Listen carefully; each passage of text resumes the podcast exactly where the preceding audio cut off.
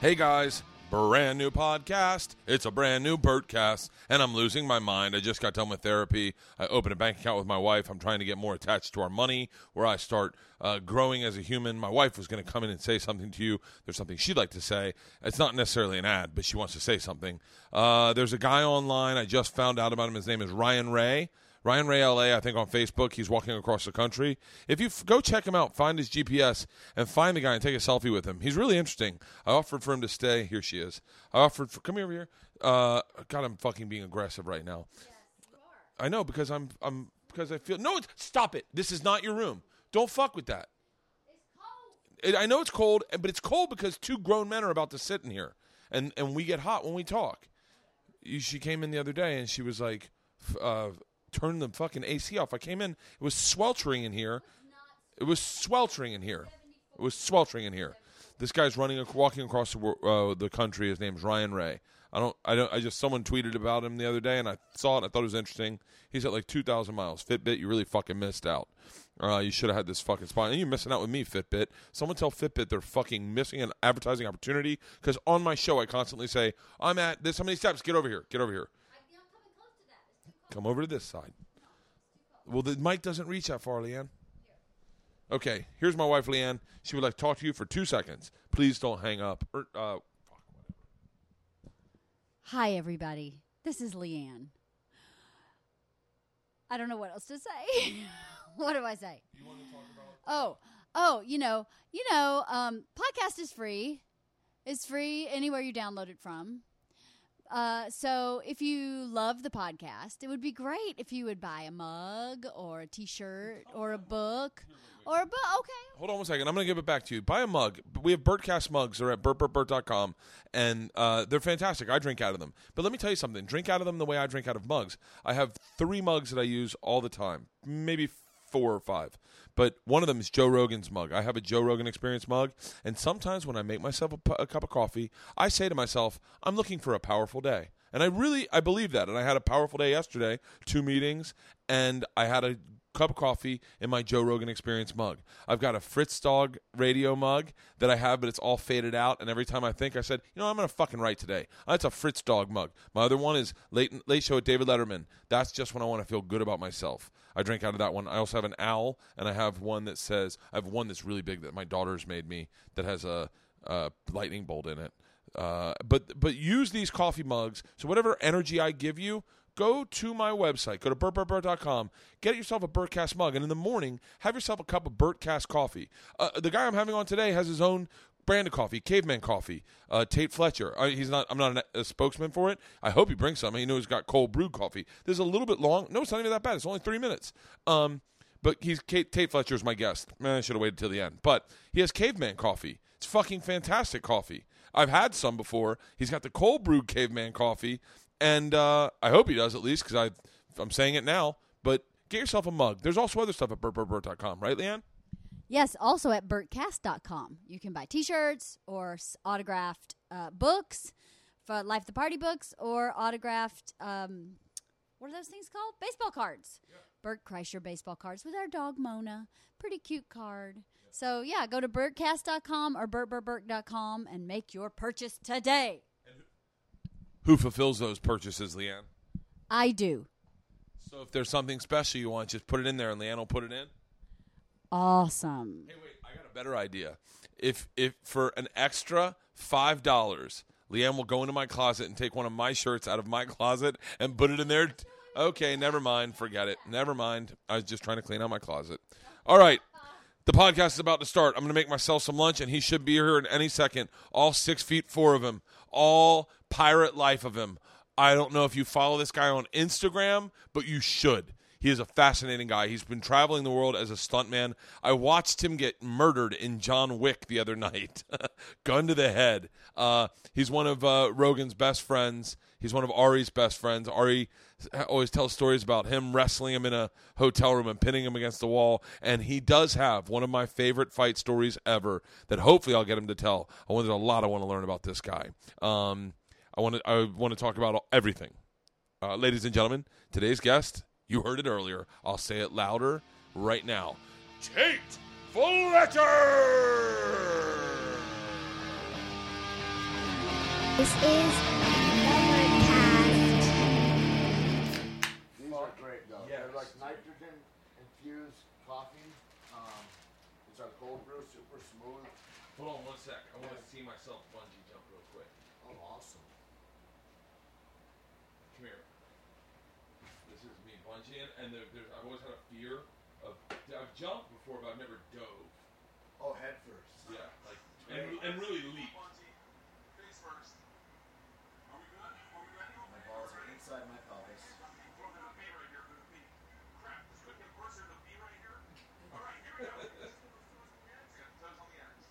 Barefoot. Yeah.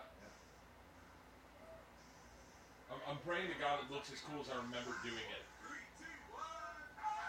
Oh fuck yeah!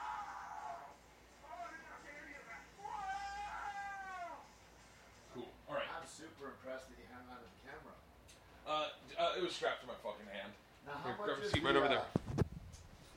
How much is like the impact, as it were? when It's you that one's snap so back up? that one's so fucking smooth you'd be shocked.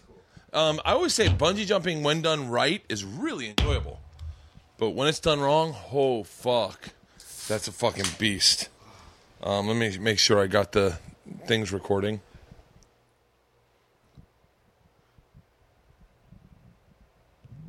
This is the nicest podcast room I've been in. It's not bad, right? It's great. Here, that's your mic talking that. Beats the shit out of Ari Shaffir's rest or apartment. I've done one with Ari at the comedy store when he was way too fucking high. Oh, did you ever do? Oh, I think I heard that one. When When, I- you guys were out front and there was some heckling going on, maybe of uh, Uh, comic didn't like me. yeah, Yeah. yeah. Well, that sounds good. That level sound good. Um, God, This is man. beautiful. Did you build this? No, no, no. The the TV show Man Caves did it for me. Really? Yeah, I had nothing to do with it. God damn, that is great. Yeah, they uh, came in and and literally put more money than I mean we couldn't afford this. I mean you just walked through my regular house. Right, right, right, right, right. so uh, yeah, it's beautiful. yeah, it's it's amazing, dude. It's changed my life. I mean, it's changed my life in many ways. I always say this out loud because I want this to happen, but I don't know what's going to happen in my life. Right. I would love for the next thing to happen with me where I could move out of this house, and I would like to maybe sell this to a young comic or a young artist that out. yeah, like and give them the mojo that this offered me because this offered me amazing, dude. I've I've been dying to try this caveman coffee. Really? Well, yeah, because you got you're on all the good podcasts. Like all the good podcasts are advertising caveman coffee.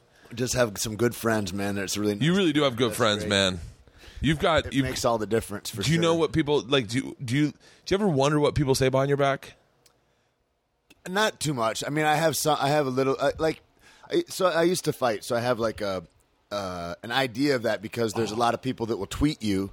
Uh, You love that? Yeah, this is fucking nice, awesome. huh? Yeah. This is fucking awesome. It's uh, and so that you'll you'll see a lot of cell phone soldiers that'll let you know what they think on message boards or whatever. But i- i- you know, so you hear the worst of the worst, you know, and um. But so then it all becomes like make believe. It's all kind of pretend, and I don't really concern myself with a whole lot about all that. I'm more concerned with where everybody's going. You know. You know, it's so funny that you don't. But there's not. There's nothing bad said about you. really? Yeah, like like I literally had a conversation with Ari today. He's Did- back from Scotland. Yeah, he's in New. He's in New York. Beautiful. And uh, and I he's, s- a, he's man, that guy. He's a shining star. And Joe says the same thing. Like Joe, Joe's. I mean, Joe's like a brother to you, but like, like the. I mean, it. It just is. Oh, he's the greatest fucking guy in the world. That's you so got to meet him. It's so funny. I saw you get shot in the head on John Wick the other Yeah, night. yeah, yeah, yeah. That, but my my friend, that was a cool thing too, because that movie that was um, it was all guys. It was like it was like I was in a old boys club of like all the dudes that did the Matrix, and so it, it reminded me of the Matrix. so the guy that was the director, two guys, uh, Chad Stahelski and Dave Leitch. They're partners and they own this stunt crew. Um, like a, it's really like high, like a, all, the Teenage Mutant Ninja Turtles, the Avengers, all the the best guys really um, are training there, and they run this production company that that um, puts all them out there. But they were, Chad was uh, Keanu's stunt double for years. yeah. Then he became a stunt coordinator, and then now that was his first directorial debut. He and Dave, and then all the guys that they hired on it, all the stunt coordinators, second unit directors, all that were all guys that were in the original Matrix, and so it was like a homecoming again with all these kinds of heroes of mine, really in in that whole world. And so then they're like, "Hey, we got this little role. You want to do this?" And then my buddy comes up to me, he goes, and we we trained jujitsu a lot. He was a student of mine for a while, and uh, he goes, "Hey." Uh, how durable is that beard? I'm like, well, um, and I thought, what an odd question. I'm like, well, we can't light it on fire, but like, I, I'm just gonna have Keanu grab it and drag you across. I was like, awesome, that's gonna be great.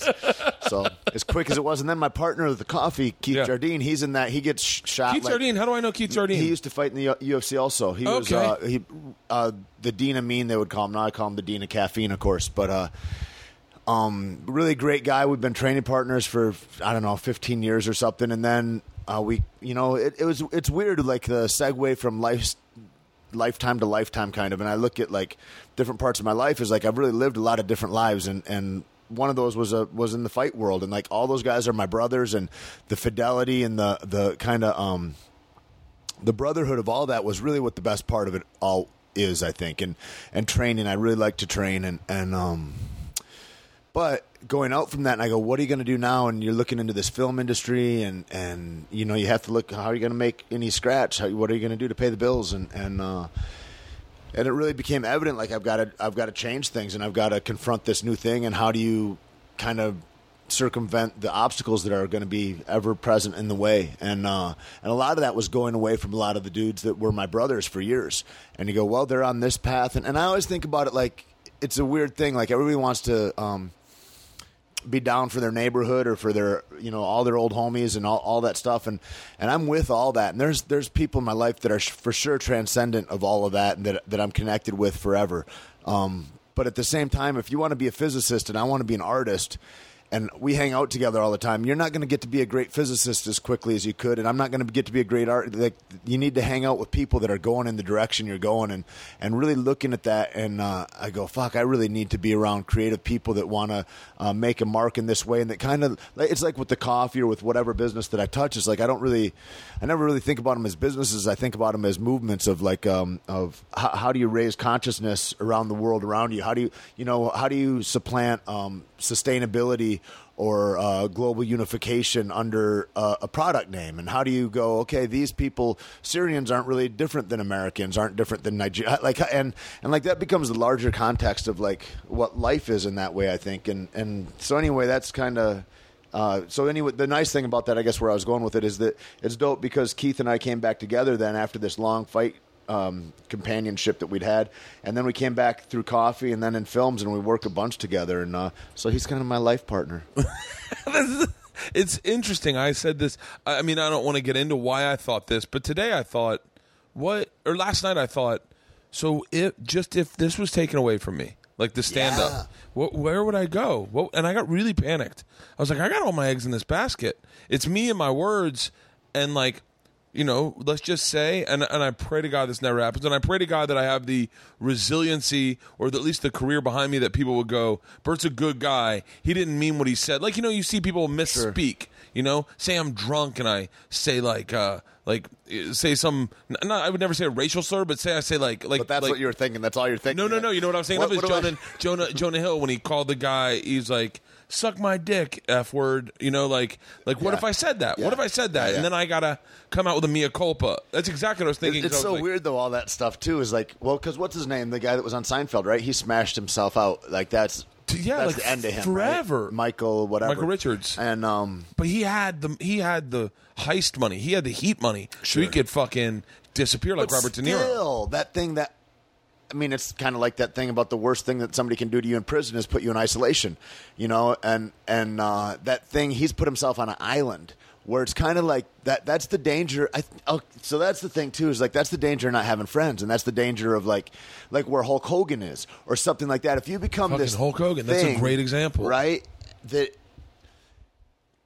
I I don't know. I always look at it and I look at like I look at Joe and Duncan and Ari and like you look at this crew of guys, Eddie Bravo and um and the beautiful benefit to that for sure Keith, Lacey Mackey, my other partner in, in the coffee, has been about calling each other on their shit. Mate, it's uncomfortable to have friends sometimes because the friends that are really valuable will say uncomfortable things to you. I was having a conversation with a friend of mine earlier today and and and uh it was a, a woman and and she's like, uh, "Oh, this girl or that girl," like talking about girls that are like, uh, interested or said that I was flirting with him or something. I said that's ridiculous. Like I don't e- I don't even know who that is. And I said, but this is one of those funny things that happen sometimes when they're like, oh, I know Tait or something, and not like I'm like in in this small little town like there's Yeah. that- there's gossip amongst hens, you know. Oh, a woman did this. Not to stop Yeah, the story, yeah, but like yeah. a woman did this to my wife at at CPK. Right. Oh, I She know goes- Bert. Oh, uh, she goes. Two years ago, it's something. probably before you guys knew each other, though. She said,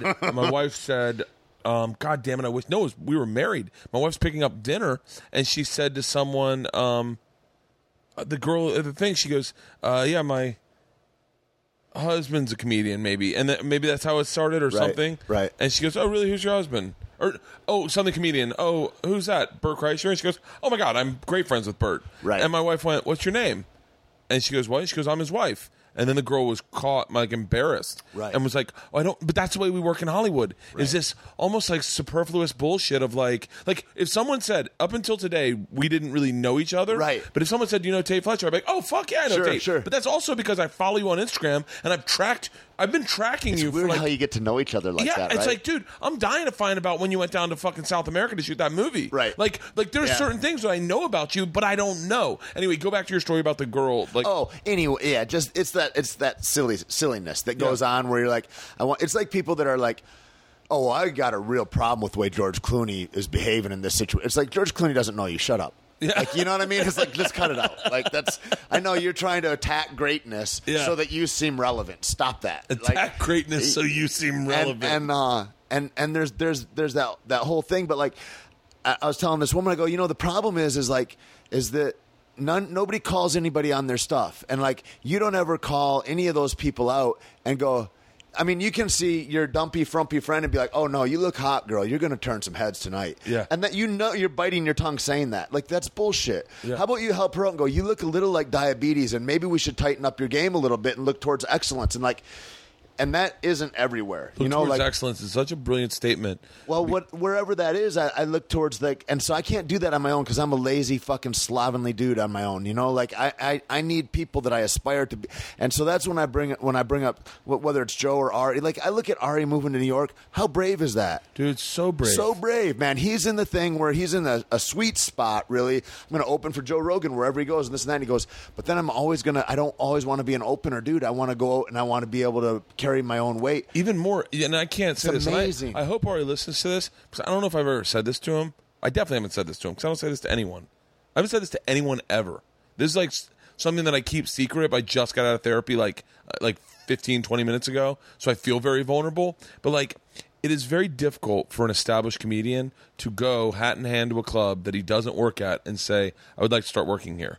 Case in point the comedy store I'd always I always liked hanging out at the comedy store. I always liked the comedy store. I always thought the vibe was interesting and it was more my style than the improv. And and twice, maybe three times, I've gone to the comedy store hat in hand and re- been been rejected every time. Really? As recent as uh, a couple months ago, and I was with Al Madrigal. Al Madrigal went and said, "You know, Bert should be a regular here." By the way, I don't I don't need this to fulfill my ego. Sure. I need uh, maybe I do. I don't know. I don't know. But like, but I I don't do sets in sit in the town much anyway. And I and I'm when I come in town, I try to stay sober. And like, like that's my my struggle is like I get off the road and I'm like, fucking clean your shit up, lose weight, get healthy. Right. Dial it in. Yeah, and so, but it is it it just it fucked with my head when the guy said we are backlogged, and he wasn't saying it as a dick, but he was like, Was that back- Adam? I don't. Um, and by the way, there's another reason I probably I don't Right, right. know who I talk to, but Right, but uh, but he used to work at the Tempe Improv. He's a cool dude, and I know him, and he likes me. But he's like, we're so backlogged with people that should be working here, like like like bigger names than you, that you just got to give us a time to get up and running. And I was like, fine, but it's still a no. And I was like, fuck it. I, I, I don't have that in me to do that anymore. I just don't have it. It I I'm To too- continue to try? to continue to try to go back to go back to the comedy store and go, hey man, how about now? That's not in me. I don't, that's dead. Right. I, I don't have that, and I can't. I need to protect the shit I got inside me to help me get through the the part that makes money. Right. You know that. But I was so impressed with Ari. Like I can't even say this, but like I don't have what he has. Bravery. It's bravery. It's- he. He's got a courage in him. and you know, Ari is fucking like, oh, dude, whatever. I don't know who gives a fuck. Yep. I- there's a lot of clubs I don't bet. You know, Ari, the way he fucking literally just Yep. glances over shit. But I was so proud, not proud of him, but I, was, I admired that.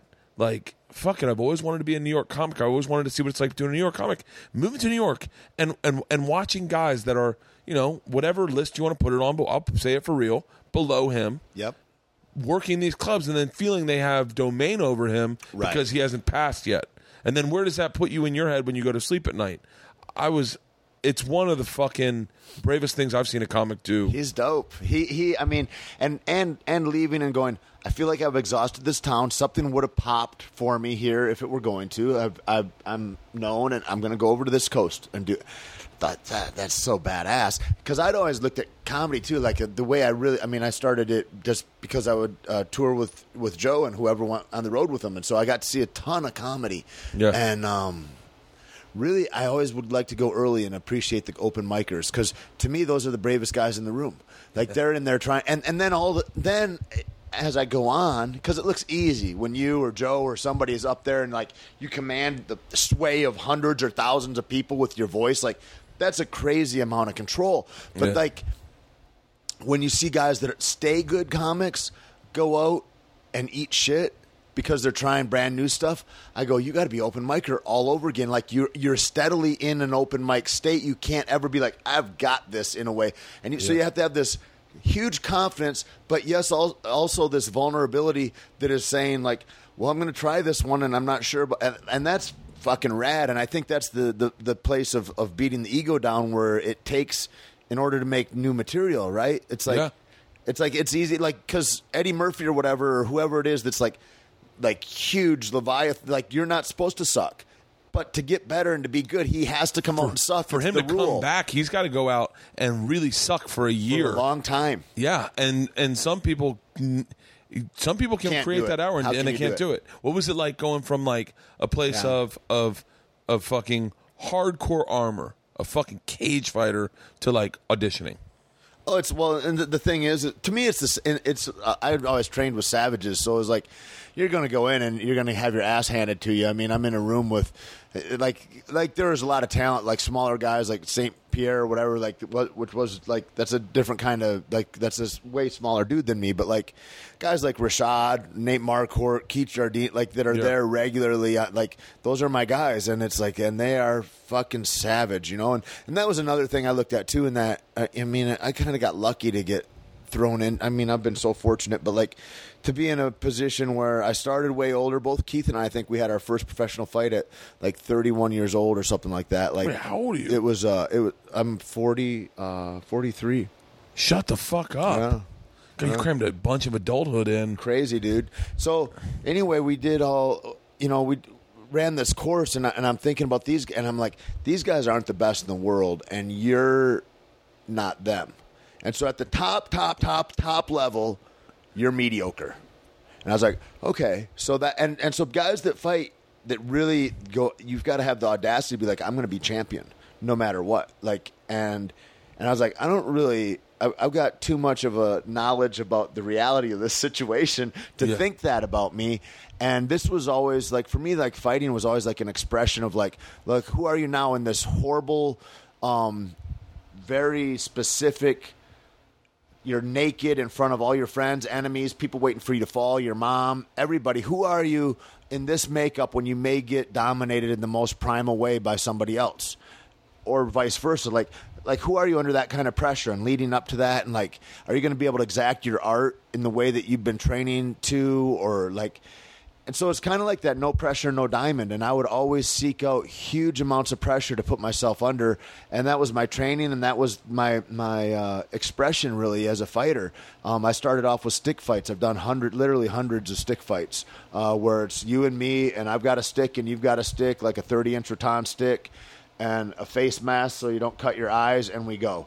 And, um, And, we, and- and you just fucking and you go you're you're you're trying to block and hit and not be hit and if the fight goes and you tack that's how I got into jiu-jitsu if you know you crash like it gets too hot and you're stung and you get hurt and you tackle me and now we're on the ground and so now you better know jiu-jitsu or you're going to be lost you're like you're like a guppy wait. Where can I watch a stick fight match? I don't know uh I've, uh, there's I don't know if they're on YouTube. Uh, there's a ton. We've got a ton of tape. Uh, the group called the Dog Brothers is who I fought with, and um, I fought with a guy named Arlan Sanford that was my teacher. who was one of the founding members of that, and we would come out from New Mexico. We'd come out and smash uh, California dudes Wait, how do you get into and into dudes from all over. Dudes from Switzerland would come, Canada, everywhere. like how do you get into stick fighting? Like I what? just got lucky. I met this guy that uh, he was a Muay Thai guy, and I was like, I was looking for so- something to do, anything to do, like outside of my head. You know, like couldn't shut my head up, and I, Wait, how old are you at this time? I was 23. I guess. What were you doing at 24. like two days before you found stick fighting? Well, I'd been, um, I'd gotten locked up on a bank robbery charge, like the earlier that year, I guess, or the year before. Okay, maybe, then let's go in there. fucking a month before this. Wait, tell me about this. I know nothing about this.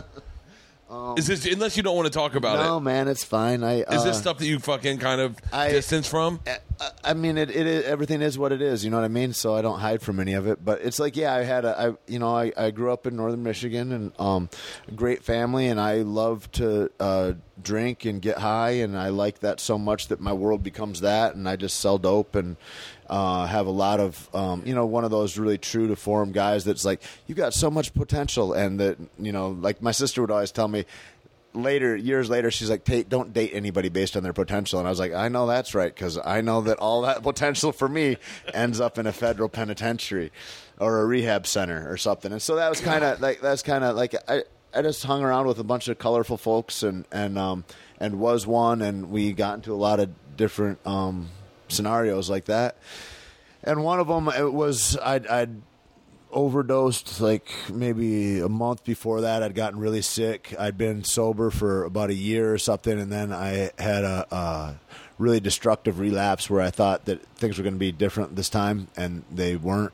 Um, Is that how all relapses go?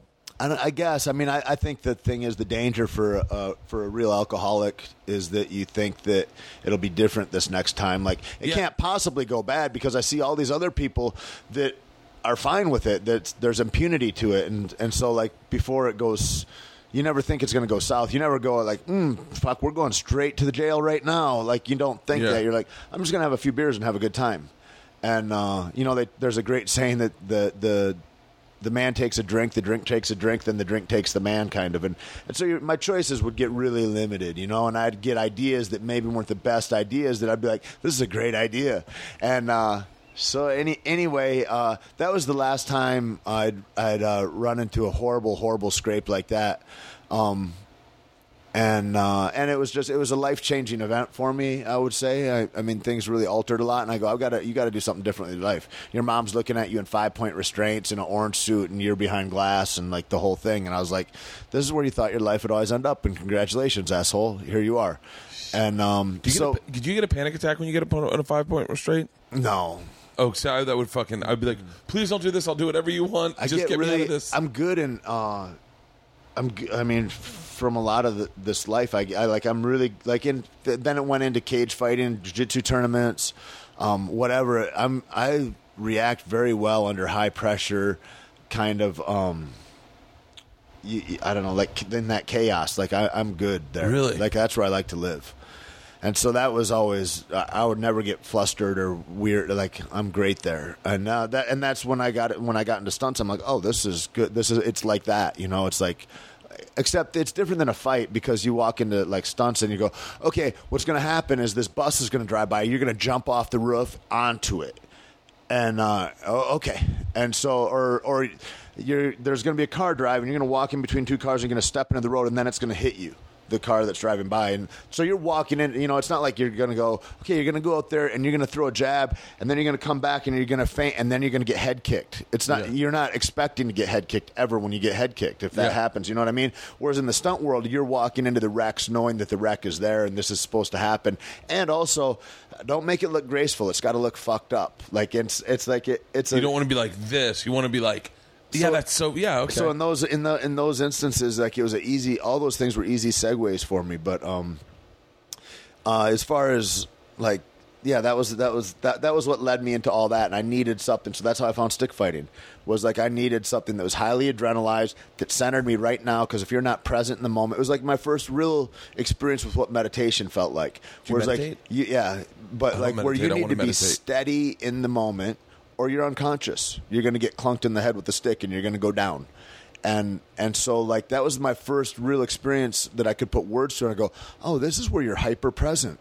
This is where all the world is one and you're here and it's just fucking energy swirling around you and everything is the same and it wouldn't happen without this guy that's swinging the stick at me. It wouldn't happen without me and you need to be right here now and so does he."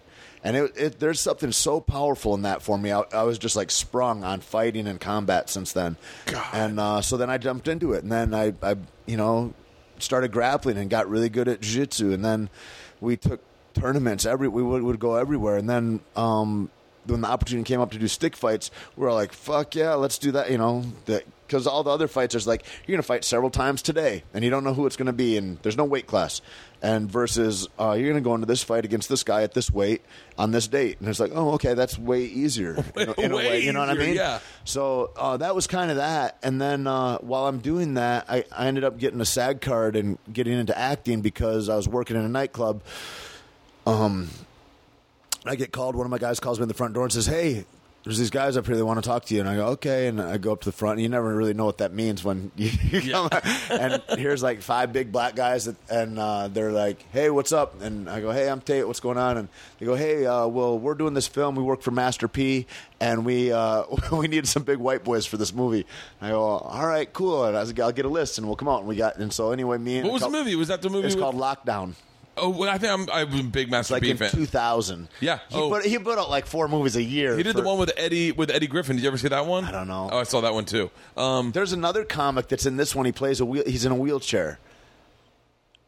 A black guy. I forget his goddamn Mike. uh, It's not Mike Epps. I don't know.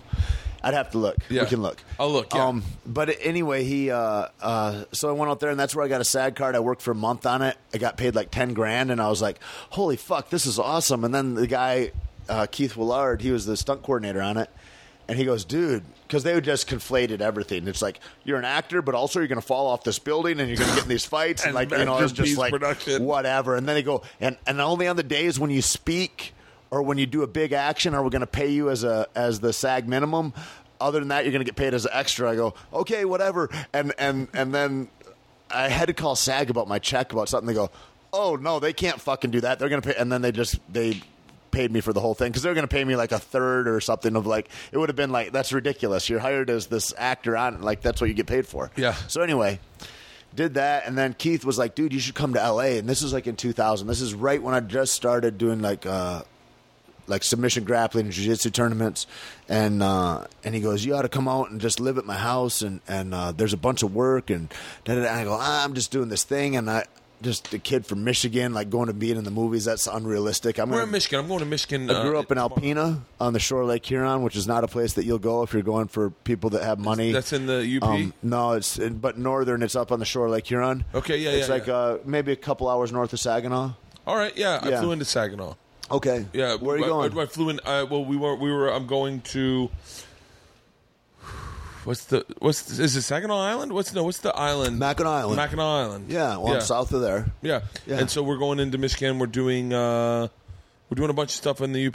That is I awesome. just, but I just came back from there uh, like a couple months ago. I really Mackinac Island love- is fun. And, and we're yeah we're going to a brewery. We're going to. I love Michigan. I Cool, really love. Michigan. I the, the joke I make is that there's more things to do in Michigan during the winter than Eskimos have the, for the word snowflake. there is. like it's so. They- I mean, fun. ice fishing and snow machines and all like all of it. Yeah. I'm gonna go back in November and go deer hunting. Like that's kind of my thing. Is like Oh. November 15th is such a big deal in my hometown. Like for deer hunting, that like there's no school. Like Really? the teachers aren't showing up, the kids aren't showing. People, they're just like we give up. We'll just call it a holiday. That's like it was. It was. It was awesome. Anyway, so yeah, that's that. That's uh, that's where I grew up. so so so you get, when you get, you get into you get into acting almost simultaneously with cage yeah, fighting? and then I just uh, I just kept. Uh, I worked in that club for a while. I, I worked on a couple little things that came up, and then I moved out here and like I think it was two thou- when it was whenever it was like 2004 2005 whenever the um the longest yard was. I had uh and that's where I met Joey Diaz is on the Yeah. longest yard. And he's rapping the whole Ready to Die album 90 degree weather at 7,000 feet in the middle of a prison yard. And I'm like this fucker's gonna die right here.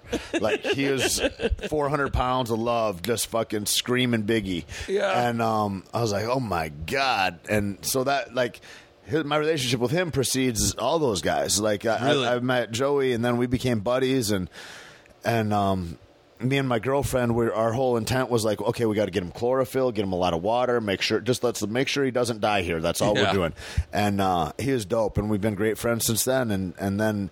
I moved with that movie out here. I'd had a, uh, I don't know, three or four pro fights, I guess, since then, and then I was like, "Fuck it, I've done what I."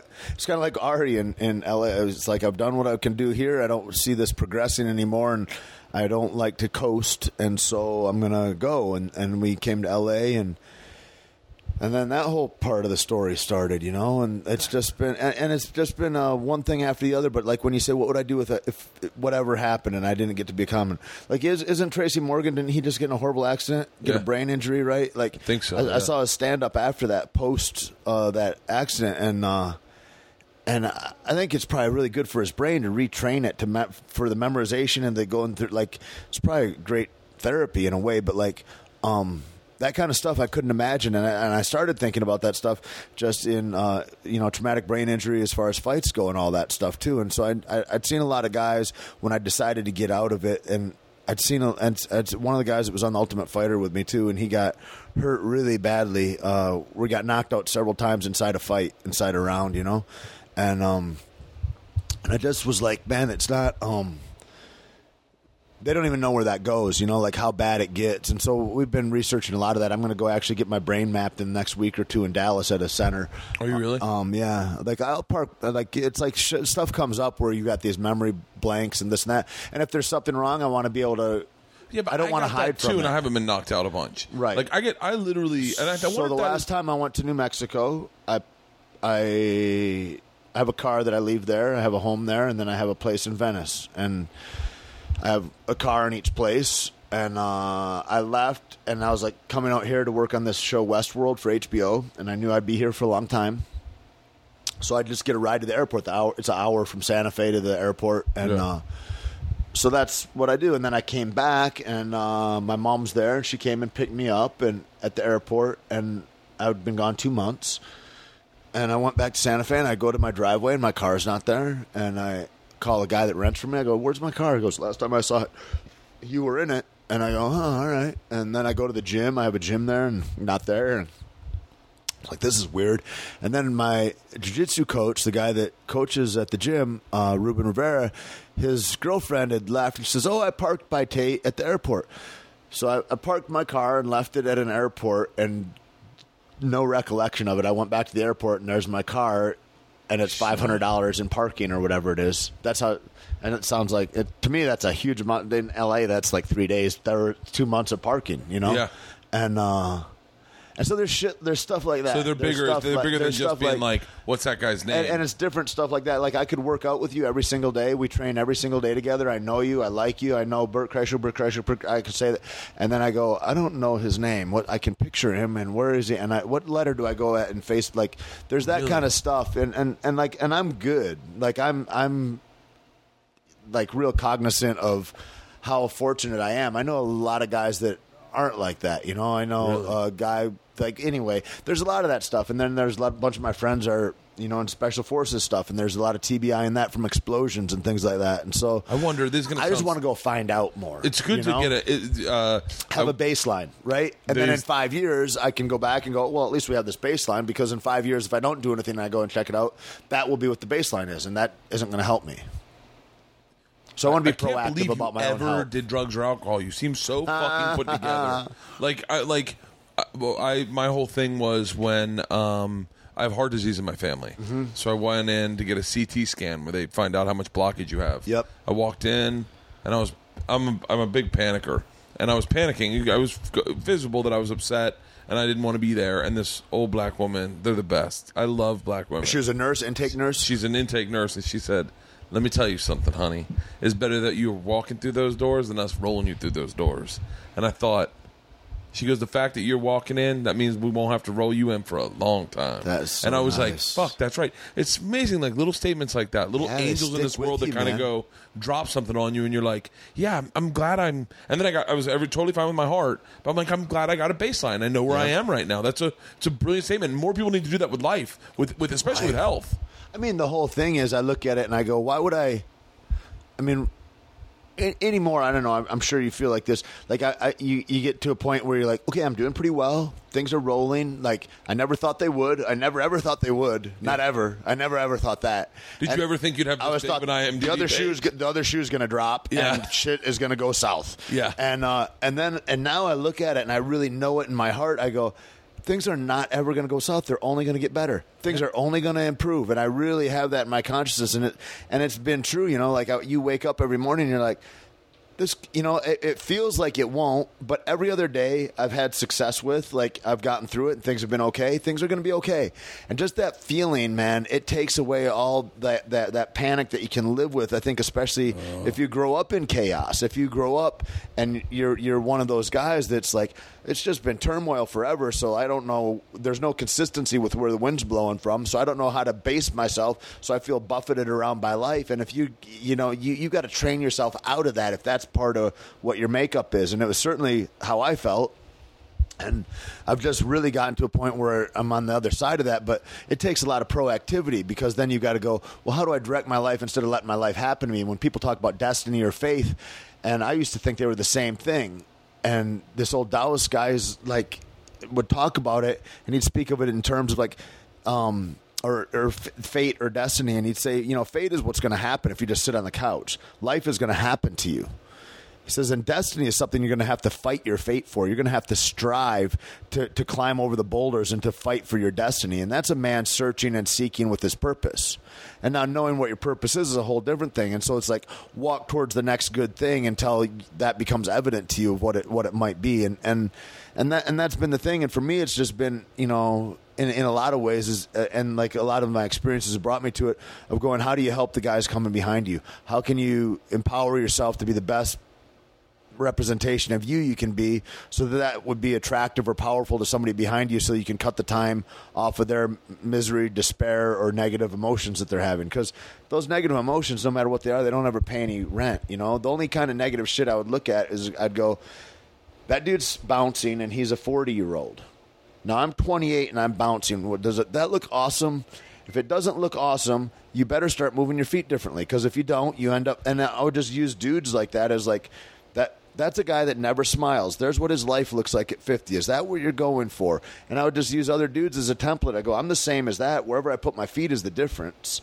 And so i got real conscious about where to put my feet. And like i go i don't know how to be an awesome fighter but i know that you know all these other guys i'm like i'm just going to walk like the way they walk and i'm going to do that. And so like i think that's what we all do is like we mimic excellence. As long as we're honest because the thing is is like my friend i was talking to earlier today who's going oh honey you look great. You look it, you, yeah wear that half shirt or whatever when she shouldn't wear that half shirt. If you're going to lie to people like that you don't ever really have a good basis. You don't have that baseline of going yeah yeah this is really this is in actuality. Because i believe that like that goodness and positivity will work no matter what but it's got to come you got to come at it honestly. You know what i mean Have you thought ever thought about writing a book? yeah yeah i've got to get more disciplined i've got to It's it's uh i've got to do that I mean, you the things you're saying, you know, for a person that is, and I, f- I feel like I've got my shit together, but I don't. In big ways, I don't have my shit together. In big ways, I know I don't. I don't have my shit together, and I'm having a hard time fucking reeling it in. But uh, but like, you're saying things that are that are a lot of things. Do fucking like a 22 year old me would have loved to have heard. Like I 22. that's why i think about writing yeah is is for the, that audience yeah, that's who. And it's guys that it's a lot of guys that listen to podcasts. Yeah, I mean, I- that are working in a thankless job that they're like, I know I'm better than this, but I have to fucking pay rent. I get it, man. I get it. You know, and that's the thing too. Is I, man, also there's an entitlement that I I got to speak to with that because I, in the fight community I see it all the time, and and and guys are like, this is my job. This is fucking what I do. I'm just living for this. I gave up everything for this, and it's like, if you're giving up everything for that thing, you're probably a dickhead. That's really a self-centered way to go about your life. So stop that shit. And other than that, it's also not true. You're just a drama queen. Like that's the other part of that. You know, Yeah. you're very dramatic, awesome. You'll make a great girlfriend for somebody. Like hilarious. But the thing the thing is is like I worked thankless jobs. I didn't like throwing people out of a bar, having somebody fucking spit at me or fucking getting somebody's blood on me or fucking any of that shit but I did all that stuff because that night job was the only thing that offered me to train twice a day. Like the thing I loved was the training. You know, it's like it's like comics. I know they don't like to fucking wait tables, or they don't like to do this or that, or or why are they working another delivery job and they're always fired because well they got an opportunity to go on the road and then they lost their fucking real job and they and so it's like we, you know, those that shake their own tree. We live in this fucking weird balance for a long time of like we do the thing we have to do because this is the thing that doesn't pay us anything except soul food, and that soul food's what we need. And I think a lot of us would kill ourselves if we didn't have that thing to do. Whether you become a known comic or, or a known fighter or not, like there's that thing that, that has to get expressed in certain people, I think. And and so you just do that thing and fucking suck up and go, God damn, I'm grateful that I had that nightclub job because it allowed me to do this thing that really fed me. And I fucking am so grateful for that, you know? And I think Yeah. that's a huge part of it is to live in that appreciation instead of that state of whininess, you know? Because there's no there's no recovery in whininess. There's no you know there's no eh, getting better. Yeah, it's my wife. Uh, my wife. My da- My wife will always say to my daughters, "You got two wolves. You got the good wolf and the bad wolf. Who you giving food to?" My my daughter Ila always it's the bad wolf. Fucking, she's I like that one that snarls. Yeah. That's what I, there's this old story I just read that was like uh, there, there's a dog out, outside each uh, a door. Doors are identical. The one dog's wagging its tail and happy to see you and da da da da and scratches his ears and he's just stoked. And the other dog is he's like snapping if you get too close to him. He's fucking barking, angry, growling. And then the guy's like, I got to look inside these rooms. And he looks inside the room with the happy dog outside it. And he's like, Oh, it's just mirrors. It's all mirrors in here. So, oh, cool. Closes the door. Yeah. And the dog's just seeing happy, smile. Goes in the other room. It's just mirrors. You know, it's just the same thing. It's like whatever I'm putting in that mirror, the universe. It's like I get that back. You know, it's like it's like I'm sure you find on Twitter and all that stuff. There's very few dickheads. Like I find a fucking fantastic, welcoming, loving community, and and whether it's all the Death Squad guys or fight guys or fucking whoever, all these people out there, especially every one of Duncan Trussell's people. Holy shit, dude. right? I But- mean, but, the- Duncan the, the is- thing is, is like, it's not that there's not racist, shitty, homophobic, uh, you know, scarcity-driven people that are out there, but they're not in. I don't. They don't interact in my world. I pretend like they don't even exist Oh, because then yep. I'm happier. Because you know what I mean, and it's like I want to answer the guy that I, I should just block. Yep. Well, why am I more attached to the negative guy than the guy that's like, dude, I really loved you on that thing or what? I, like, I, I won't answer him. Yeah. But the guy that said that you suck and, and your mom's a cunt, like, I'm to get after that guy. Like, Dude, it's it, you're totally right about that. I, I find myself, and I talk to my therapist about this. Why is it that I I draw in these negative comments? Like I like uh uh I did Barry Katz's pod. You know Barry Katz? yeah, yeah. Well, I don't Barry- know. I know who he is. Yeah. I did Barry Katz's podcast, and uh uh. I, I feel like I fucking edit myself so much lately, and it's just because I talked to my therapist about this. I have a lot to lose. He's like, if you didn't have, to have anything to lose, how would you speak? And I said, I just, I'd be fucking, I'd be shouting at whatever the fuck I wanted. And he was like, then be that guy. Don't worry, you're not going to lose it. Nothing's going anywhere. And I was, so I had big beef with Jay Mohr, and it was a fucking uh, fans pick teams. Barry Katz is on Jay Mohr's team, obviously. I Barry calls me. I've known Barry forever. He asked me to do his podcast, and part of me was like, okay. And he asked, uh, you know, what asked about Jay, and I had nothing na- bad to say, but I, but I as I. I was way and I and and by the way on this podcast I ended up crying twice. Only because there were really beautiful moments in my life that I'd share with Barry and I'm not a guy that runs away from emotion. And uh, and then Barry at the same time uh, called me an alcoholic and said you know uh, or when are you going to admit you're an alcoholic I think was his question and I was like the fuck why are we doing this What a weird thing to I was say like, to a "Let's not guy." do this now do it privately in a hotel room Yeah, if you and, Yeah. and that's the other thing too is if you actually genuinely cared about me, Yeah. uh, you wouldn't be putting me on blast right here. Like, what's it was a, it was a weird it's like a little unmanly. But it was a very it was a very weird podcast. And Ari, I went out to lunch with Ari the next day, and I talked the or breakfast, and I talked the whole breakfast about it with Ari. And Ari's like, Bert, don't worry about it. Literally, don't worry about it. You, there's nothing you can do about it now. It's a podcast. And number two, who gives a fuck if you cry twice? And once, and they're both about really great things that happen to me. It's, it's That's positive. beautiful tears. then, because th- that's Yeah. all. That's all. That's great. And I never said anything negative about I've never said anything negative about Jay, but I knew that there's two camps that are waiting to attack. One's waiting to attack me. So literally, Barry texts me says the podcast is going out at 12:01, and I'm like, okay. So I go to fucking I go to first thing in the morning, and the first yeah, I'm gonna I got a fucking meeting at CBS after this. I go to I go to um the don't worry about it. It's, it's a man cave. uh, I go to the Twitter the first thing in the morning, and I start scrolling for negative shit. And I'm like, why am I doing this? Why am I looking for negativity? Like this isn't. Am I, I literally walked in the man cave and I went, I went, why am I? What am I doing looking for negativity? Right. And there was none. There was Oh, none. rad. And and it was and and, and I listened to the podcast and uh, it, there's uncomfortable moments, but it's It doesn't it- read as powerful as you felt like it was. it yeah, and it's because it was an intimate conversation and, and it was in front of some people and and all of it seems fair and, and it was all positivity. And I was like, man, no one's looking for the negativity. No one's maybe people are changing. Maybe I'm maybe it's maybe I've blocked I've never it's blocked not, anybody. It's but not even that people are changing. I don't think it's like you control the flow of it. Yeah. you're you're leading. You're leading whatever the train is by whatever it is you're doing. That's what I'm finding. Is like there's this weird thing that's happening, and, and technologically it, it helps us with the way we're advancing so quickly. I think, but there's like a. a a pulling the future into the present, a pulling whatever reality it is into yourself. And that's why it's so nice to not attach to negativity and to just block that stuff out because it's really irrelevant. Does it does it feed me? Does it pay me? Is it going to make me happier? Is it going to help the people that I love around me? If it doesn't, then I ignore it. You're right. Pulling the future into the present and Huge. negativity's dragging the past behind you. Yeah, and you just cut that loose and you're free. Yeah. You get to get free. And the thing about crying and all that shit is like if anything reads in this world, even through Twitter comments, it's authenticity.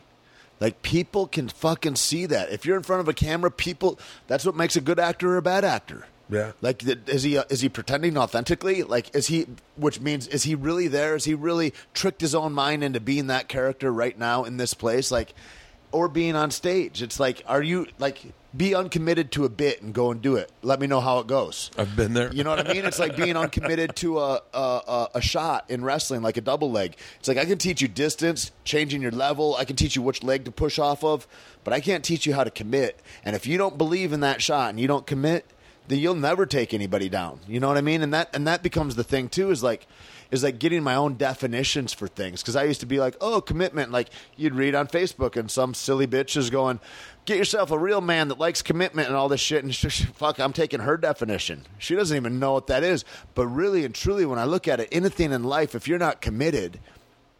And whether that's your woman, it's like what what grass. uh, You, people always talk about the grass always greener. The grass is greener where you fucking water it, right? Yeah. Like that. That's it. Like and and uh, one of my old teachers, he'd be like, you know, I would he's like, I would just diminish her, and I would be like, look at my wife. Look at she's. I can't believe she wore that dress, or is she flirting with that guy? And anytime I thought any negative thought, that got bigger. Anytime I go, God, her eyes are so bright. She looks just like the young girl that I started dating. That, and this is an old man telling me all this. And uh, the, the more I looked at her great attributes about the lilt of her voice, about all that stuff, the more beautiful she got forever and ever and ever into into where we are now. And like those are the things. It's like, what am I focusing on? And when I focus on that good, and I focus on your good and the good of fucking, you know, pushing that movement toward, like that's why I say I don't want a business, man. I want a movement. I want a movement of of of because that's the only thing that's saving us. Like, Yeah. that- like whether it's any corporations or whether it's anything, the only way we're all getting saved is by being together and going, no, there's a unification here, and we're not separate. They're, we're not so different. And when we can get in those likenesses, that's when we become brothers. You know, in in all that way, and any of that hatred and shit and all that stuff, all that negative stuff is just fear. But it comes from not wanting to check ourselves, and that not wanting to check ourselves is not wanting to know who we are, and like wanting to know who we are is the thing. And so you got to take yourself out of who you think you are. And so that was what I was really grateful for. Is like me didn't become me because I contrived an idea and a path to do it. Me became me because I burnt roads down. And I go, here we are, and this looks like the end of this. And I'm not a coaster. And so then I go, okay, well, you got to go to the next thing. And now go to LA. You got no money in your pocket. Nobody knows who the fuck you are. You don't matter to anybody. Who are you now? Who are you with nothing? Who are you with nothing? Who are you when you've dissolved to nothing? You know, you've become you're you're irreducible. What is the irreducible part of yourself that cannot be reduced anymore? What whether it's your soul or whatever that thing is, what is that thing? What does it stand for? What ground does it have? Does it need to defend anything? You know, and that was the other thing. One of my fucking teachers, he'd go, I, I, we were reading this book together. I go, you got to know, like, what does this mean? Like, where where does this come up? I've heard a bunch of different iterations of this. And he goes, uh, he goes, oh, I don't have any answers for that kid. I go, you, one of the wisest guys I know. You got it. He goes, nah. He says, I quit having answers a long time ago. He says, every time I had an answer, I had ground I had to defend. He says, I prefer having questions, and then the whole world opens up to me. And I- Christ. And, and it's like it's like it's dudes like that. It's like that kind of thinking that's colored me into going. What's really important? Defending this idea, or else, or else, would you rather? You know, would you rather be loving or would you rather be right? That you know, that's a big thing that comes up a lot. You know, whenever I get you know my panties in a bunch about something, it's like I'm trying to be right or defend something. And it's like I want to be happy, man, and I want you to be happy. I don't need somebody to be wrong. Like that's all some shit. Like whenever that stuff comes up for me, that's my six year old that lives inside me that's calling the shots on a 240 pound body, which is ridiculous. It looks silly, and I just go, "You got to stop it, Tait. You look ridiculous." You know, I mean, it, it, it but it and it becomes la- like that's the that's the value of that is it becomes laughable. It's like, oh, okay, that is silly. That's just silly. Yeah. I what's what's a day look like for you? Like like because I'm trying to like based on what I like all of this information's coming on what I know of you through podcasts and through And pictures on Instagram. and it's so interesting. It's like I, every time I look at, I knew you were sober. Um, I, and I and, and now that I and when you, as soon as you started talking about the as soon as you said Michigan because you and I knew you're from New Mexico, but as soon as you said Michigan, I remembered hearing you tell that story before, and I was Right. like, I was like, okay, yep. But like, like what do you like? Are you one of those like wake up at six a.m. Ooh, kind of guy? No. No, I mean, if I have to, Yeah. if they're paying me, I'm up. You know what I mean? Uh, I, I, um, and I wasn't always that guy. I had to work into that. I, you know, I'm a guy that let guys down and all that. And it's like, so I had to kind Really? of, re- yeah, man. Like, I had a lot. You know, I, I used to. Uh, this guy typified it perfectly for me, and he goes, "You're the kind of guy that." You feel like you know you got a lot of high values and that you um you're you're honest you're reliable you're loyal you like all these kinds of high values. He says but i would have you consider Tait that um those aren't really actualized values. Those are things that you would like to think that you are. Because you lie to your girlfriend you'll uh you're not really cash register honest all the time. You're like and all so these he'd point out these little chinks in in the armor of who i thought i was. And and so like I, I look at like that kind of stuff too a lot and i go okay i'm a guy that i think the world's judging me based on my intentions while the world's judging me based on my actions right because Yeah. I think I'm this guy, but I'm acting like this guy, and I don't understand why you don't like this guy that I'm not acting like, but that I'm thinking that I am. And I, I play this weird mind fuck on myself in that way, and I see that I'm not the only one that suffers from that. Dude, I, I got I You got know? that. Like I feel like I'm the most honest person, but I'm not. Like I, I feel like I am the most honest person. But I bite my tongue in a lot of situations, and I and I'm and I may be honest partially with myself about who I am. Right. But for the most part, I don't think I realize how sometimes out of control I get. Like my biggest problem right now is drinking on planes. Like and I, On and- planes? yeah, yeah, not in life. Like I like I get Because very you get easily nervous on planes, or yeah, because I get nervous and I've given myself a pass. right. Like I've given myself a pass because I know I'm nervous and I know it calms me down. But the problem is, and it's a ritual now at this point. now it's a ritual, Yeah. and and um, I got to I got to the, my rope's end in uh, um, I forget where the fuck I was. I was in an airport bar, and I'm and I had landed already, and I was still drinking, and I was just like, and I was waiting for my crew, so my my whole crew's coming in after me, but I'm still drinking in the bar, just putting back and waiting, casually drinking. Knowing full well that this has been a full day of flying, full day of flying, and that this will be a full day of drinking now for me. And I'm going to dinner with them, and I'm going to drink drinking at dinner, and then I'm going to fucking feel taxed about it tomorrow with my blood pressure, with my hangover, with my dehydration, with and you, everything. and you have to work the next day. And I got to work the next day, and I know that. I'm knowing that. So you're Right. going to give the people that are paying you the very best. Don't say that out loud. and, so, and so, and so I'm like, I literally said, um, I was like, I'm fucking done. I'm like, I got, I this is gonna, this, not the flying. I'm not gonna die on a plane. Fucking drinking Right. on planes is gonna kill me. This is going to be I trying to be relaxed while I'm on the plane. That's Yeah. gonna kill me. And so I said, uh, I called my manager. Uh, I sent an email to my manager, my wife, and um, one another manager I have, and I said, uh, in December I'm going to be taking flying lessons.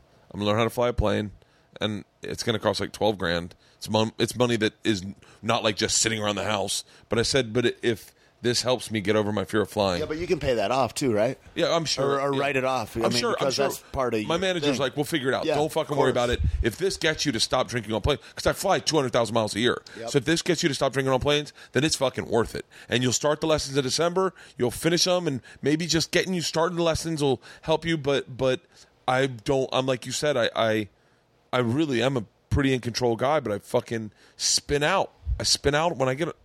Man, like like today, this is, I'm once again very. I'm getting on a plane tonight at midnight. I have a meeting at like four.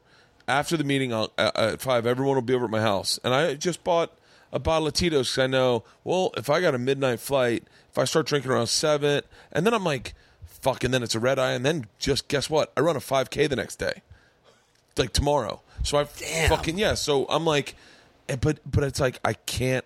I always say I'm in control. I can't control that fucking panic flight. Maybe I can. Maybe I'm not uncomfortable with the comfortableness of it. Maybe I'm just not. I don't know what it is, but I but I cannot.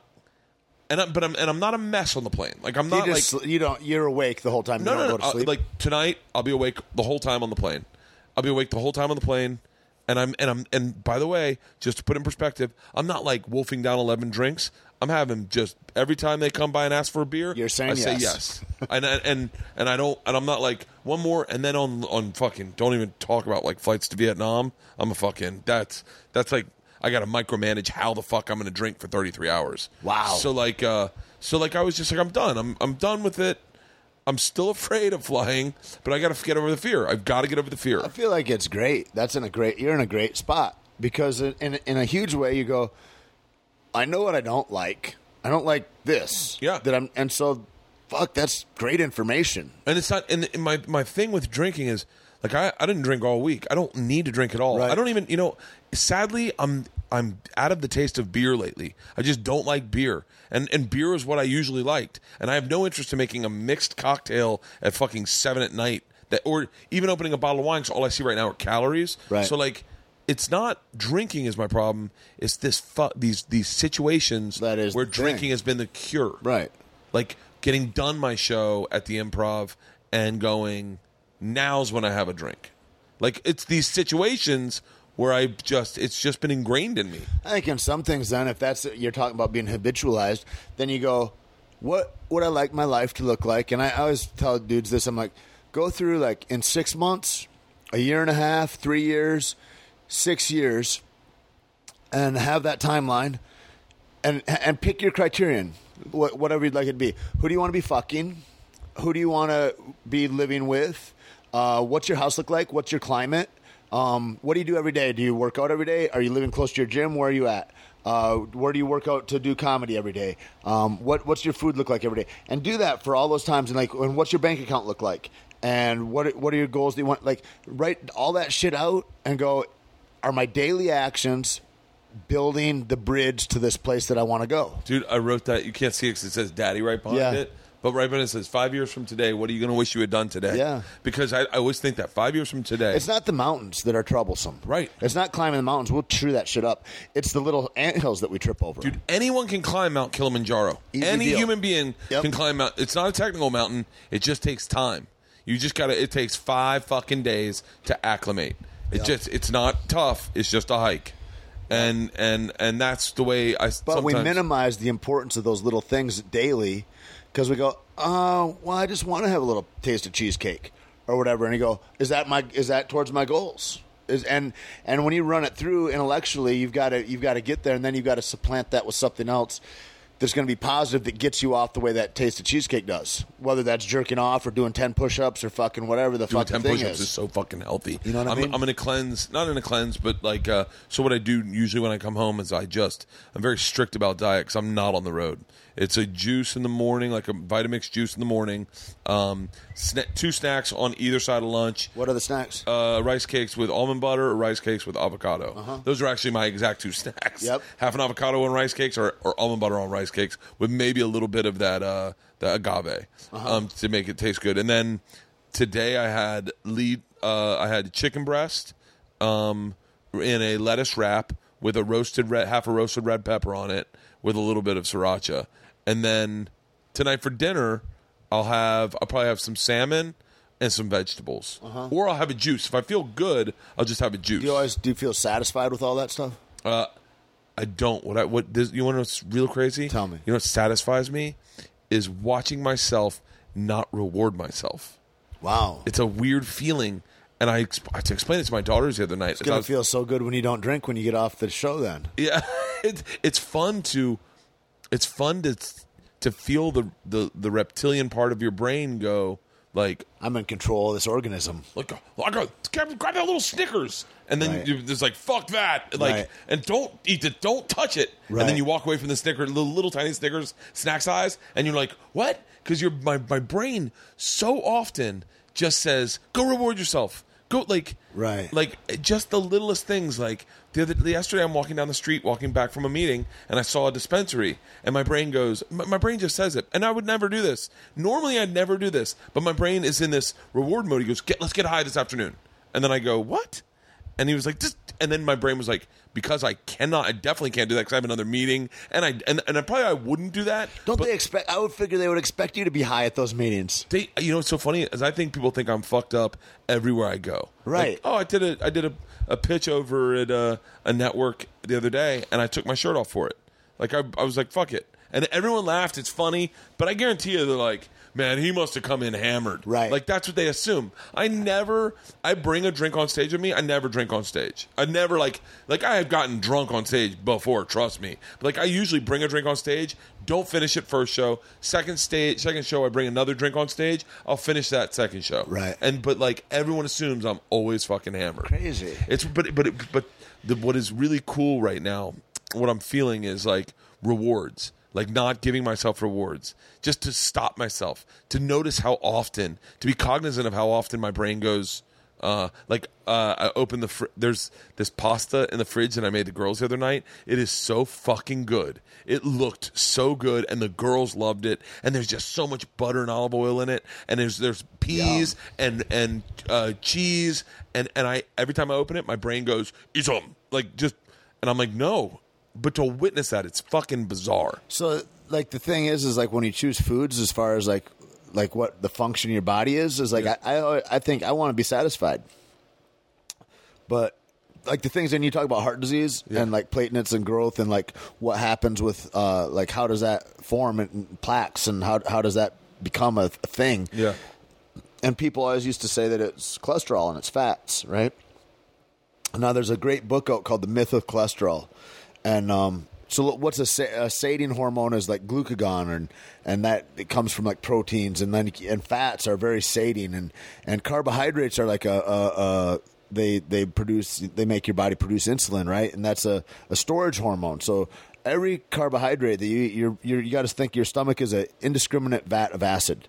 So whether you're eating a, a gang of broccoli or whether you're eating a Snickers bar, it's saying it's the same shit. That's a carbohydrate, right? So Yeah. insulin comes out. Now, of course, there's fiber in, in broccoli. There's it's a lower amount. Uh, it's much lower on the glycemic index and all that kind of stuff. But like, I used to think I was eating healthy all the time, and I'd go like I'd be like, man, I just can't make it through practice. And and a guy told me years later, he goes, well, what would you eat? And I go, well, I'd eat like an orange, and then I'd have like a bowl of oatmeal, and I'd um, cut up a banana on there, and I'd have a glass of orange juice. And he'd say, okay, so you're having a, a ball of sugar, a glass of sugar with a bowl of sugar with sugar on top of it. Yeah. Like that's what your body's and so and so you're either a sugar burner or a fat burner. So you can either burn and metabolize um, fats exoge- exogenously Um, or you can burn sugars, but when you burn su- through sugars, it only stores in your in your blood. You, like your blood sugar is where your your uh, um, energy comes from. Then after that's out, you get hypoglycemic, you get down, and you need to Yeah. eat again. And so, like after, and that was after I stopped fighting, but I started to retrain my body then to just access fats as uh, and and how you do that is you just don't eat any carbs for like four days, and your body will switch and it'll start to access fats and, and change the construct of your body how it, how it metabolizes um, food, and so then you know you, you feel bad for two three days, but then uh, I just eat high fats and I eat low sugars, low carb- carbohydrates, like less than 100 grams a day. But you can still eat a plate of broccoli. Like the, a lot goes, you know, if you eat a tub of popcorn, that's like 90 grams of carbohydrates. But I just don't eat a ton of carbs Yeah. and uh, high fats and stay energized. And a friend, I, I, I, my cholesterol went up when I did that. Went from like 100 to like 280 or something. And Really? uh, and I go, "Hey, what's this about?" And this guy, Dr. Pakel, um, hit me back, and he was uh, uh, heart medicine. He was a cardiologist, and he said, "You know, I was a vegetarian for a long time, and so I'd look at my heart and I'd study it, and I'd have little speed bumps like that were." Um, short shrinking my arteries and uh, I could measure the millimeters of my artery wall and I felt like shit. I was, uh, you know, 15, 20 pounds overweight all the time. And, and I was a vegetarian. I was doing the healthiest thing, thing possible. I switched to a paleo diet. I instantly felt better. I, my energy went through the roof. Uh, a couple years later, I'm, I'm down. I'm fit in a way that I hadn't been since I was in college. And I uh, do an ultrasound of my heart again. And all those uh, plaques were gone. And uh, my artery walls were uh, were thinner and more malleable and and my cholesterol was at 300 then from 100 and uh and he So and, and then he turned me on to to this book the the myth of cholesterol and started talking about that. He said well, one of the reasons why is the the first thing that they could mark in the blood was cholesterol. That's the first thing that they could take out and they could use it as a marker. And so then they go, well, there's um, people that die of heart disease. They've got cholesterol in their blood, and they made they they said that there was causation there, but there wasn't any. And there was um, no correlative data to say that that was a causation of this. But it was the first thing they did, and then they say, "Well, how can we reduce the cholesterol?" And so then they started making statins, and that became a huge pharmaceutical thing. And then, Yeah. you know, I mean, nobody makes diseases up like the pharmaceutical companies.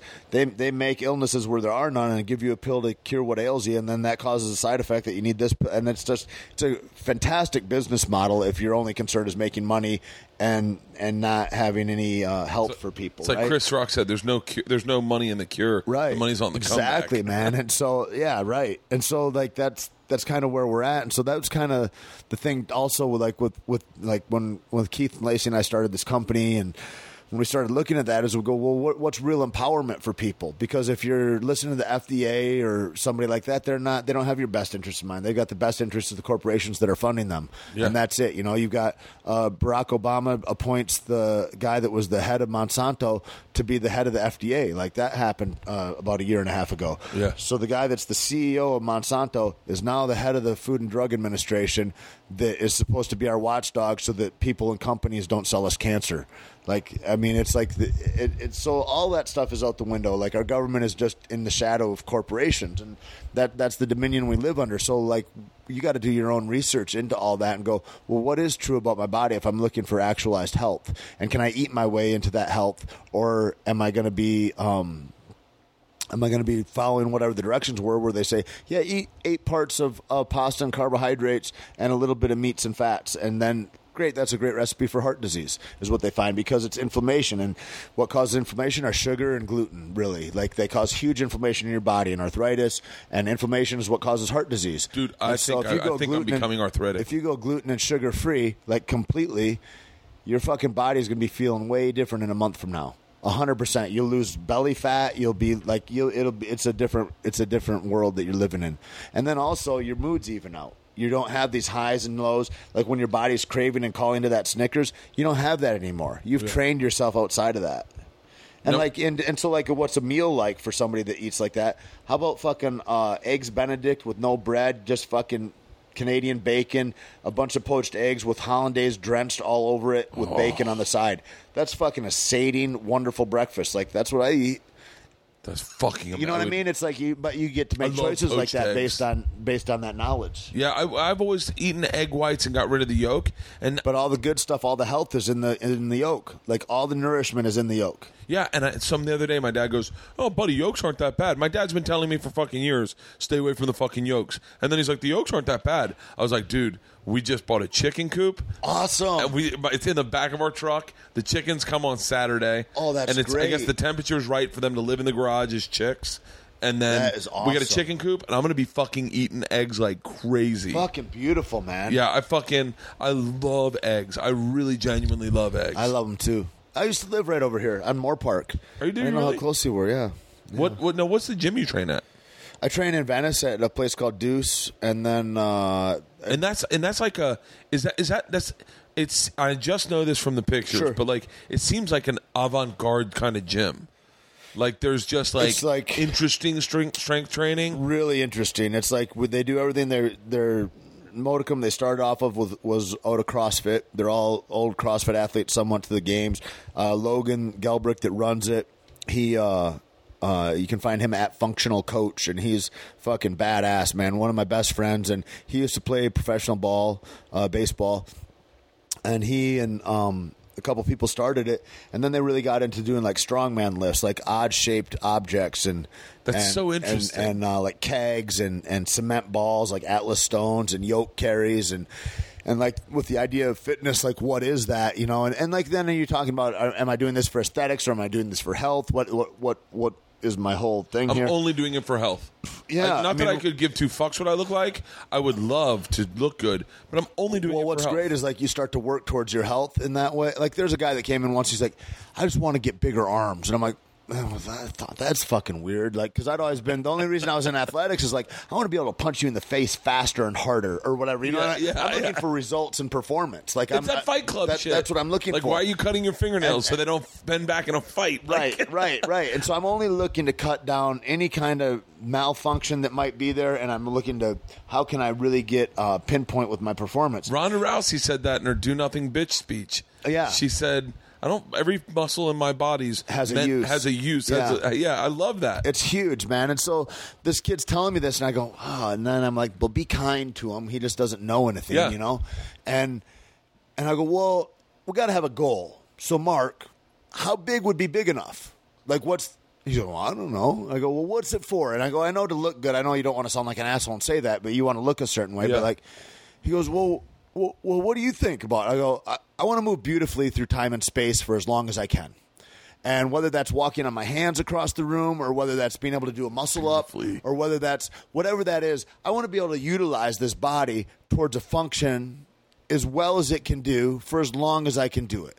So I'm not willing to shortchange myself by getting a whole bunch of gains today that then I'm gonna uh, regret later or something like that. I want to be able to use this for as long as I can, and and um, and that's it. That that becomes my goal. And so like you got to know what your goal is in order to get somewhere. Otherwise, we're just flailing in the water. It's like if we were going to just dump you in the ocean and you're going to be like, I don't know, just to be wet, and you're gonna you're gonna drown for sure, right? Or you're like, no, I want to be in the ocean because I want to get to that island, and then we can swim and we can mark that place, It's right? be wet. uh, well, we'll see in a little bit. yeah, right. I uh, I I was as, as you're saying that I was like my goal is to be able to put on my shoes and tie them and Right. not be uncomfortable. I want to be able to get my foot up Yeah. without having to grab it and pull it or whatever. Getting out of bed is really shit. yeah. But you know, I, the the the most in shape I've ever been is when I first met my wife. I was 186 pounds, Uh-huh. and and it, I'd worked for it. I'd worked very hard for it. Spin class every single day, two workouts a day. Spin class in the morning, hike at night at sunset. I also had money and didn't have a job, so I could do whatever the fuck I wanted. And so. uh and I remember, like you said, when you said that, move effortlessly through this life. I remember a sunset jogging down Runyon Canyon on down the down the spine where the steps are, Yep. and feeling great. And I thought, this is why you work out, so you feel great. So as you run, you're like, I feel fucking awesome. right. Like I'm not winded. Like today, I got up, I, I periscoped it, but like I was like. I was like, I know I'm still in shape. I'm fat as fuck. The fattest. I'm not the fattest. Uh, t- three days ago, I was the fattest I've ever been, and that's what got me like fucking strict on diet. And I got on there, and I was like, I can still run, run a fucking like a fucking three minute half mile. So I fucking pounded it out. That's sick. And I, like put it on an eight and just murdered it and was like, I can do this. I know I can fucking do this. But the truth is, I just want to move effortlessly through life. I don't want to. I getting up. I don't want it to be tif- difficult. I don't want to be sitting and eating dinner with someone and going, my jeans hurt. Right. Like or, there's or walking through an airport and being like, I just got to rest for a minute. yeah. Oh I mean, you see guys like that, and you're like, holy fuck, this is why you have to have that cart.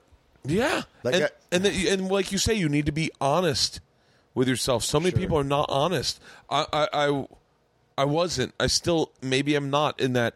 Well, I'm a big guy. I'm a comic. It's all for comedic. Right. It's not true. Right. It's what's true is Wasn't that Jonah Hill or somebody that went? Jonah Hill's. I think he's. By the way, and I'm not. I, I Joe. Oh, that's Who what I was it? There was a, one of those guys that was a fatter guy, and then he lost weight, and even his agent was like, "You're not going to be as funny. We're not going to be able to book you as much." Like Yeah. people were talking shit about it. Like, here's a guy wanting to be healthy, and you're trying to. That's crazy. It's crazy, and he. By the way, he won the fucking Oscar when he lost, but while the weight was off, in fucking Moneyball. Yeah, so Brad- yeah. fu- it's fuck his agent. But Jonah Hill has recently gained twi- like twice the weight that he had Really? before. Yeah, he looks really.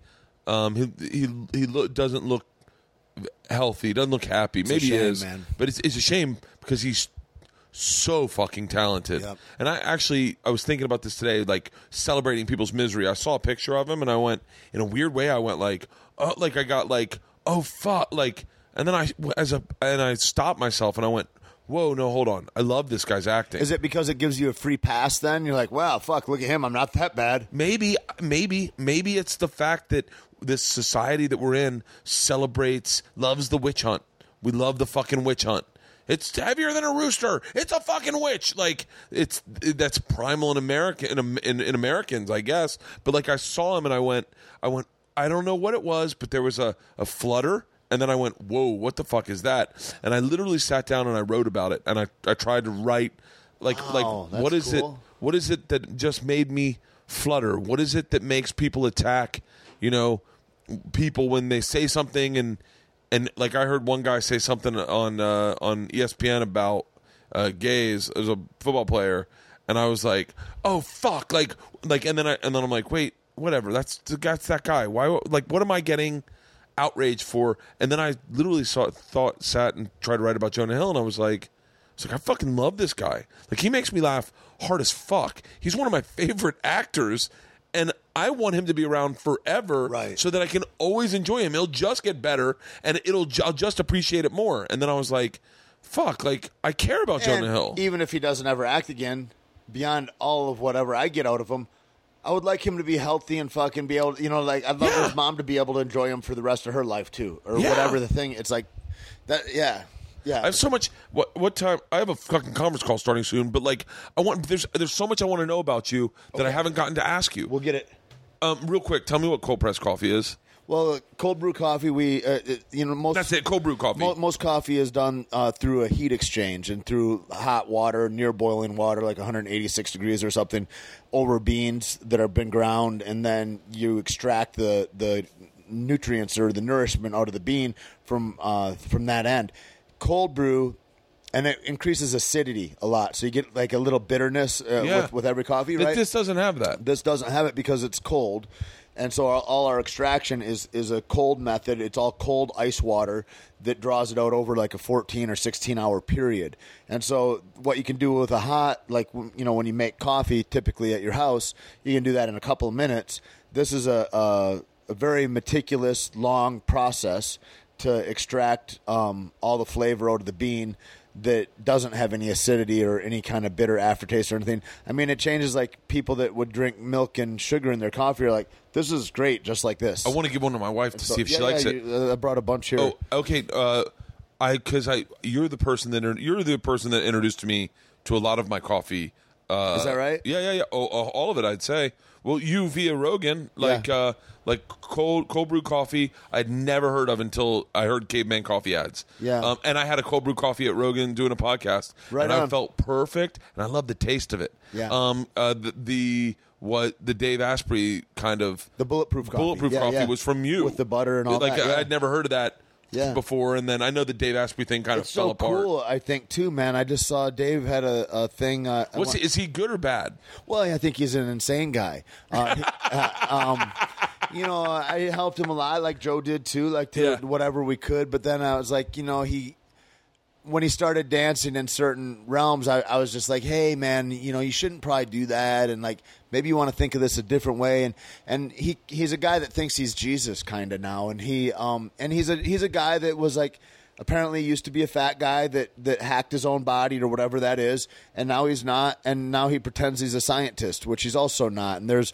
a guy that worked for him this 15 year old kid that lives in austin now that did a lot of um did all his research. And and then Dave would be like, "No, no, color it this way and do this and that." And then it's like, it, it just became a thing where it's like, where I said inauthenticity reads, and I go, you know, you're going into these things and you're trying to be this big corporate dude, and like, this is robbing you of what your real beauty is, what the real uh, love of this whole movement is, and and so anyway, whatever. But um, it's nice in the way that uh, that you know, there's a message that's out there that people are going, okay, maybe fats aren't bad for you, and maybe you can be empowered in a different way, and maybe Those- there's those- this new conversation. And so, any new company that's out there that's doing that, I'm for those guys. I want those guys to do well. You know, were fuck. I used to make them. My Yeah, dad's so funny. I do it with goat butter. Is what I, I fucking. It's got a different taste to it, and it's a little salty, and, and I love it. So I make mine in the morning. Like uh, I'll, I'll blend goat butter and, and our MCT with it, and fucking rad, man. My dad, I heard, I, I want to say I heard you in Rogan's old studio having one with Rogan or talking Uh-huh. oh about yeah, it. when we were up in Pasadena. Yeah, yeah, and I, and yeah, I yeah. was, and I went, wow. And then I go home, and my dad's like, "Buddy, have you heard of this bulletproof coffee?" It's awesome. And, and uh, literally, I said, "How does my dad know Tait Fletcher?" Like, I was like, and then I started making them, but I was doing like, here's my problem, I, and it's excess always. I was doing like double the recipe, and then in a big fucking growler, Yeah. and then murdering it, and then and it was full. I mean.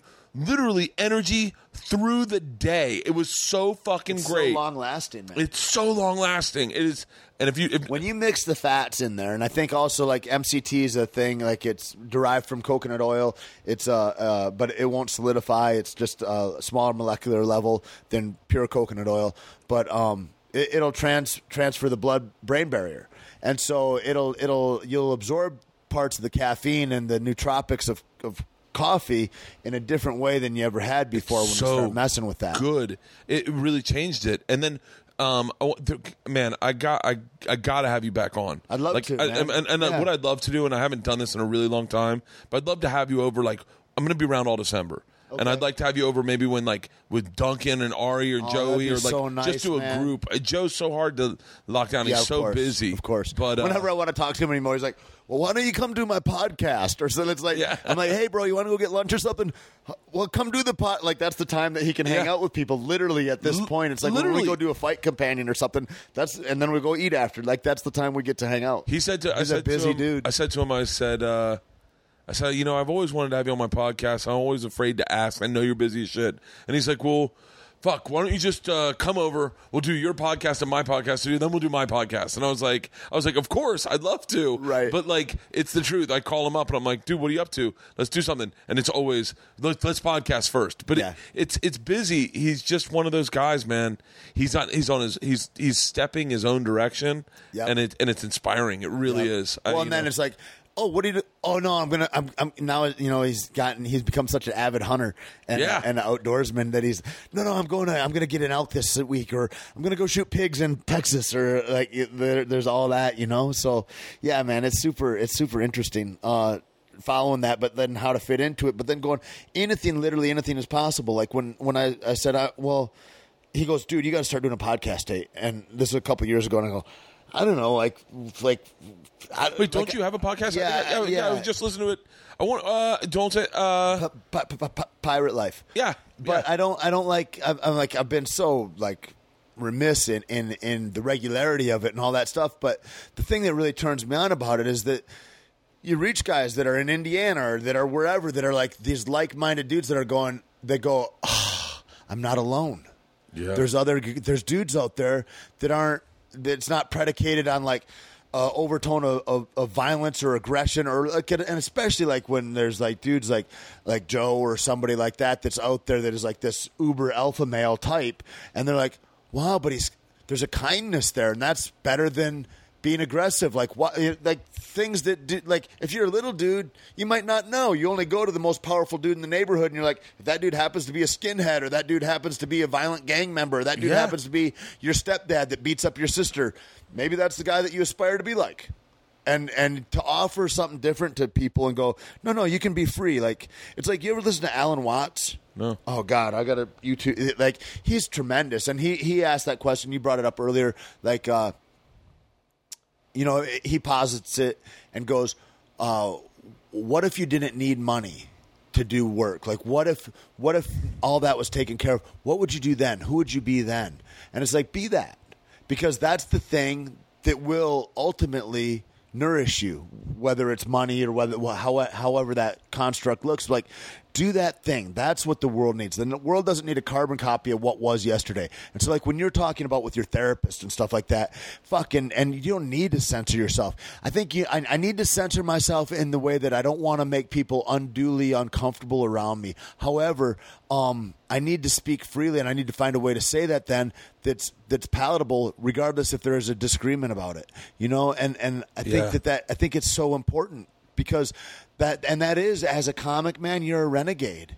Like that's what people want is your authentic self. They they they don't want to bite their tongues. They sure as fuck don't want to hear you bite your tongue. Yeah. You know, it's like there's such an important part. There's this guy. I, I, was in this in, in this group home for a while, and um, and like leading groups in it. Uh, and and he goes, dude, he goes, you just got to be you because Hold on one sec. Hold Yep. on one sec. I'm sorry. that's all right. sorry. Give me one sec. Hello. Hello.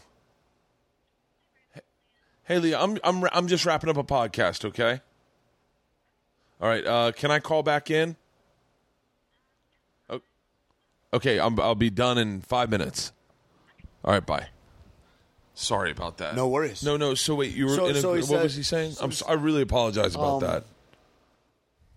you know that that like that whole thing about uh, uh, you know be, being your authentic self and going into that whole um into that whole realm is that like the people the he's like these guys need you. They don't need an idea of like who you think you are. Don't pretty up who you are Tait. He says because for every fucking nut that walks in the door there's a wrench here that fits it. And like you've got your story to tell he's got his story. And if the whole thing is about helping the guy coming behind you if you're pretending you're somebody you're not then that nut that walks in the door isn't going to recognize you as his wrench. You got to be you, man, and and and uh, and that's the and that's and that's the thing, you know, because then the lesson isn't that I'm living for myself. The lesson is is that I'm living for fucking whatever's out there because I need all of us to win. I need us all